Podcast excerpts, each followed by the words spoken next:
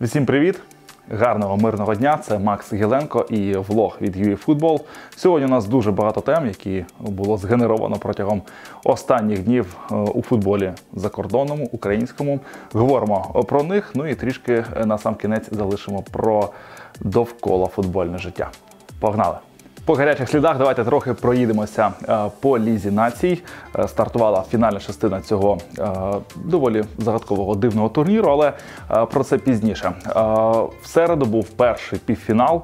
Е, Нідерланди, господарі е, фіналу чотирьох, вдома поступилися Хорватії з рахунком 2-4. Героєм матчу найкращим гравцем став Лука Модріч, і е, про нього хотілося б буквально зовсім трошки поговорити. Справа в тому, що Лука Модріч на передматчевій прес-конференції заявив, що він от найближчим часом, вочевидь, після завершення фіналу чотирьох Ліги націй, висловиться про своє е, майбутнє в збірні. Ігрову то кар'єру Лука точно продовжить, але де саме е, це ще загадка. Це буде Саудівська Аравія, чи все ж таки залишиться у мадридському реалі. Е, але ось. цей вислів Модрича мене так трохи збентежив, особливо вже постфактум після того перформансу, який е, напередодні Лукіта продемонстрував проти Нідерландів. Дуже не хочеться, щоб Модрич закінчував е, зі збірною. Е, Мені здається, чудові е, кондиції. Він лідер команди, він незамінна абсолютно е, частина. І, ну, в принципі, якщо здоров'я дозволяє, а по грі цілком здається, що дозволяє, то дуже хотілося б Модрича побачити за рік на чемпіонаті Європи. Не сумніваюся, що Хорватія туди вийде. Тому Лука, не чуди, будь ласенька, грай далі. Це просто таке е, вболівальницьке побажання. Ну а тепер трохи про е, Лігу націй, як про турнір, який замінив товариські матчі. А конкретніше хотілося поговорити про е, цей фінал е, чотирьох. Е, Мені дуже запам'яталися слова головного тренера Ліверпуля Юргена Клопа кілька років тому, коли він знав, що його провідний захисник Верджил Ван Дейк наприкінці сезону ще мусить зіграти у фіналі чотирьох Ліги націй за збірну Нідерландів. Він сказав щось типу: я не знаю, що в них там за турнір в збірній, але в них буде фінал чотирьох. Ну, ось така загадковість, незрозумілість Ліги націй, вона е, залишається вже навіть на третій розіграш турніру. Не знаю, як ви, я от вчора взагалі ніякого нерву у поєдинку е, Нідерланди-Хорватія не відчув, попри те, що е, це був матч навіть за участю господарів, господарів, які поступалися, але так все це було е, по фану. Іншого слова я не підберу. Я не побачив взагалі якогось розчарування на трибунах. Е, Футболісти, ну так, напевно, трохи розчарувалися, але все одно е, і близько не можна по накалу е, цей матч е, рівняти не те, що до фінальних частин там, чемпіонату Європи, чемпіонату світу. Мені здається, будь-яка гра кваліфікації до євро, а особливо до мундіалю, де путівок е, дуже мало розігрується. Е, Ось ці заруби такі лобові між грандами в групах, вони мають градус протистояння набагато, просто незрівняну кількість разів е, більше, ніж е, поєдинки навіть півфіналу Ліги націй. І зрозуміти правильно, я загалом за те, щоб матчі мали бодай якусь турнірну вагу, аніж просто спостерігати за товарняками, які, відверто скажу, за всі попередні роки, за все дитинство, за юність, вони ну, відверто набридли, ніколи е, якогось інтересу не викликали. Але от що мене бентежить, е, справа в тому, що я такий любитель все ж таки футбольної історії, статистики. Мені подобається покопатися в досягненнях, десь порівнювати е, досягнення гравців там, на клубному рівні, на рівні збірних. І от мене дуже, скажу чесно, бентежить, коли е, банально в Вікіпедії ми бачимо навпроти якогось гравця в розділі досягнення, в розділі Honors, е, там, умовний переможець Ліги націй. Ну це не турнір. Це турнір, звичайно, але це турнір товариський. Тому от єдина моя така претензія до Ліги націй як до змагання, це те, що з точки зору футбольної історії статистики він справді сприймається як турнір збірних. Це неправильно. Є континентальні першості, є чемпіонат світу. Ось е, це головне. Можливо, ви зі мною не погодитеся. Будь ласка, пишіть е, свою думку, свою аргументацію у коментарях. Ну і е, загалом по тому, що я вже сказав, по завершенню кар'єри е, Модрічем, по першому півфіналу Нідерланди-Хорватія. Можливо, у вас є думки. Ну і е, в четвер ввечері нас очікує другий півфінал Іспанія-Італія. Можете також ділитися очікуваннями від цього поєдинку. Далі до української теми, а саме відбулися матчі відповіді у перехідних іграх між командами е, УПЛ та першої ліги. Рівненський Верес після е, виїзної поразки із запорізьким металургом 0-1 е, вдома. Розгромив запоріжців з рахунком 6-1. Е, чесно кажучи, гра залишила по собі дуже такий серйозний негативний осад. Зараз спробую пояснити, чому. По-перше, навіть попри такий розгромний рахунок, здавалося, без шансів, є одне дуже серйозне питання до суддівської бригади. За рахунку 0-0 е, в самому дебюті запорізький металург е, провів гол, таким чином повів 2-0 за сумою двох матчів. А враховуючи те, що в перехідних іграх враховувалися е, виїзні голи, тобто працювало правило гостьового голу, е, то Вересу, після цього пропущеного м'яча, слід було забивати вже три голи. Завдання виглядало як серйозне. Але цей гол запоріжців було скасовано і е, скасовано, як на мене, безпідставно. Як було, гравець металурга білоцерковець в районі центральної лінії е, вистрибує, блокуючи передачу, чи то винос гравця Вереса, і е, тримає руку десь ось так. І м'яч йому влучив ну сюди. Буквально дуже тонка межа між е, власне біцепсом, рукою, так і е, плечем. Цю руку в лапках не помітив взагалі- ніхто з гравців Вереса. Жодної апеляції до арбітра не було. Білоцерковець одразу віддає передачу на сада, той віддає на Сидорова і е, той відкриває рахунок. Ну е, тут що слід розуміти? Е, Кілька років тому е, дійсно існувало правило, що якщо протягом розвитку атаки е, була будь-яка рука, гра рукою чи просто влучання в руку, то е, цей гол скасовувався. Ну, зазвичай після перегляду вару. Е, Потім е, ось цю будь-яку руку під час взяття воріт скоротили буквально до асистента і до автора голу. Зараз у футбольних правилах ось ця ситуація з голом і влучанням в руку протягом гольової ситуації, вона взагалі скоротилася лише до автора голу. Тобто, якби там умовний Сидоров підіграв собі рукою і одразу забив, або взагалі забив би рукою, яка перебувала в природньому становищі, то ось такі голи е, скасовуються. Навіть же про асистента не йде мова, не кажучи про людину, яка, е, скажімо так, віддала передгольовий пас. Тому виходить, що рефері на варі Ігор Пасхал цю ситуацію трактував саме як гру рукою з боку білоцерковця. Підкреслюю, не будь-яка рука впродовж гольової атаки, а саме гра рукою як порушення правил. І це дуже дивно, тому що е, відстань від м'яча до руки умовної білоцерковця була ну, метр. Е, сила удару дуже потужна. Е, Природнє становище руку білоцерковця було, мені здається, що було. І останній фактор саме влучання в руку, сам факт руки він викликає серйозні сумніви, тому що там йде реально питання сантиметрів між плечем та рукою.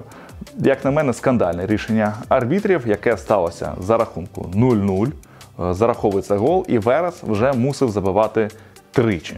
Втім, як показало життя, е, забити тричі і навіть більше для рівнян е, не становило проблем. І це ще один дуже неприємний момент цього матчу. Якось надзвичайно легко, незрозуміло взагалі. Запорізький металург пропустив е, ці три м'ячі протягом е, 13 хвилин буквально першого тайму е, з 16 по 29 один автогол, далі пропущений гол після стандарту, коли взагалі на дальній стійці ніхто не тримав балана, а це стандарт, коли ти можеш гравців розібрати. Ну, виглядало це все, е, відверто скажу, негарно. Потім 0-3, ну які ще шанси залишаються. Так, забивати ще треба двічі, але в якийсь абсолютно незрозумілий, е, неадекватний підкат е, летить сокол, який до цього вже мав жовту картку. Ну не може в такий підкат йти людина, яка вже має жовту. Соколу показали другу жовту картку, але після перегляду вару змінили ось цю другу жовту на пряму червону. Ну, це таке е, суто формалістичне питання для бригади арбітрів, щоб вони могли, скажімо так, показати себе е, як найкраще з точки зору е, отриманої оцінки від е, спостерігача арбітражу. Ну і подивіться, якщо хочете, після матчу прес-конференцію головного тренера запорізького металурга Володимира Микитіна. Чесно кажучи, розчарування там було просто нуль. Таке враження, що запорізький металург взагалі не збирався, не планував виходити до української прем'єр-ліги. Ну, деякі гравці старалися, так, приміром, той же Сад, Сидоров, е, які організували гол. Але е, таке враження, що старалися в металурзі далеко не всі. Верес переміг 6-1, зберіг е, прописку в українській прем'єр-лізі, але е, після матчу все одно відбулося те, на що е, давно вже футбольна громадськість чекала, до чого була підготовлена. Головний тренер команди, який 4 роки е, відпрацював у Вересі, Юрій Вірт, оголосив про те, що він із клубу йде, і е, його прес-конференція якраз була дуже цікавою. Юрій Миколайович був емоційним. Він не соромився звинувачувати е, не когось конкретно, але так скажімо, загалом людей в клубі, які е, цитую, встромили йому е, ножа в спину. Ну але хто переплюнув Юрія Вірта, так це його дружина Світлана у Фейсбук-спільноті болівальників народного клубу Верес. Вона опублікувала кілька таких брудних скандальних коментарів, на яких не хотілося б е, зупинятися детально, не хотілося б цитувати. Якщо хочете почитати, то е, на сайті uefootball.com, е, в принципі, ця вся ситуація висвітлювалася е, доволі ретельно. Єдине висловлю припущення, що пані Світлана не сама дійшла до цих думок, до е, цих своїх висновків. Можливо, вона десь ретранслювала те, що обговорювалося е, в їхній родині всередині. І, в принципі, абсолютно нормально, коли головний тренер може бути незадоволений е, якимись процесами в клубі, незадоволений тим, що відбувається. Але от виносити це на публіку, цього ж не став робити сам е, Юрій Вірт. Він був якраз ну плюс-мінус дипломатичний. А ось те, що е, це зробила близька йому е, людина. Ну, я думаю, що пані Світлана не допомогла, м'яко кажучи, подальшому працевлаштуванню Юрія Вірта, тому що ну, будь-яке керівництво виходить надалі буде мати на увазі, що підписуючи контракт з Юрієм Віртом, ти ще й підписуєшся на такі не зовсім зрозумілі, неадекватні е, публічні коментарі від його дружини. Можливо, в її словах е, навіть є чимала доля е, раціонального, і ось така медійність, яка йшла поперед е, безпосередньо е, футбольної складової, вона Вересу завадила. І для клубу, зрештою, добре, що все добре закінчилося. Клуб може зробити з цього якісь свої висновки і рухатися е, далі. Робити це Верес буде із новим тренером. Швидше за все, його ім'я оголосять вже сьогодні, 15 червня. І президент клубу Іван Надієн вже заявив, що це буде трирічний контракт, обговорюються останні деталі. І е, я так розумію, що відсотків на е, 90 е, вже відомо, що цим тренером стане Сергій Лавриненко, який дуже тривалий час працював із інгульцем. Ну а останні півроку е, перебував, скажімо так, у творчій відпустці. До речі, Інтерв'ю із Сергієм Лавриненком буквально тиждень тому виходило на сайті uefootball.com. Я думаю, що ми спробуємо залишити посилання на це інтерв'ю в описі до відео.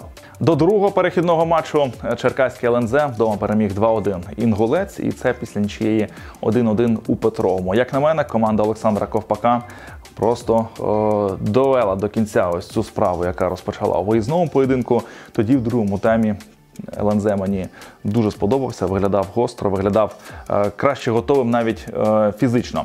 Ну і е, вдома ЛНЗ загалом здобув заслужену, я би сказав, навіть впевнену перемогу. Черкаси вітаю з виходом в українську прем'єр-лігу.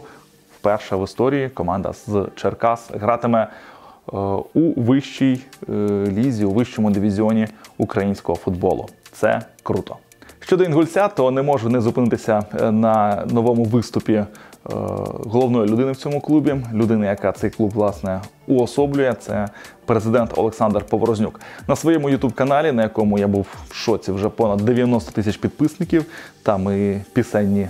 Хіти Олександра Григоровича і його інтерв'ю е, Поворознюк висловився щодо свіженьких таких тренерських змін в Інгульці.